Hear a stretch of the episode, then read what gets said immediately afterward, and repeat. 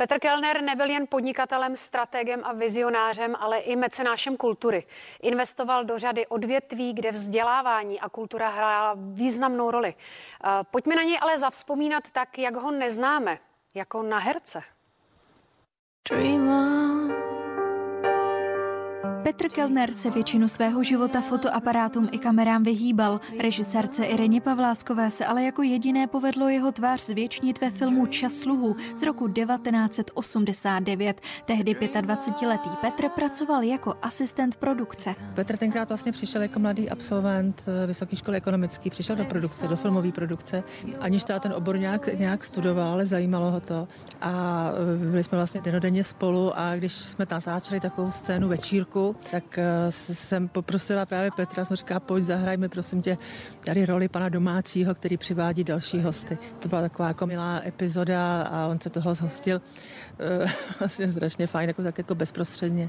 To je Milan a to je jeho žena. Ta zpráva mě jako strašně zasáhla, já jsem ho znala poměrně dobře a byl to takový skromný člověk, takový spíš introvertní, přemýšlivý, citlivý, bych řekla, velká osobnost a myslím si, že je to velká ztráta jeho odchod.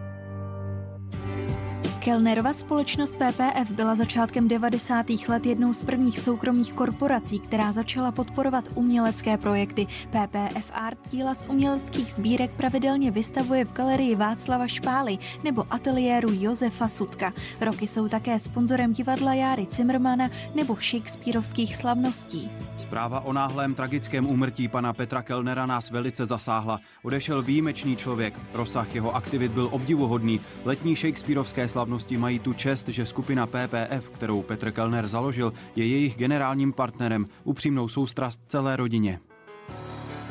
Zpráva o tragické nehodě zaskočila i fotbalistu Petra Čecha. Smutná zpráva o tragické nehodě jedné z největších a nejúspěšnějších osobností České republiky a velkého fotbalového fanouška Petra Kellnera dnes obletěla svět.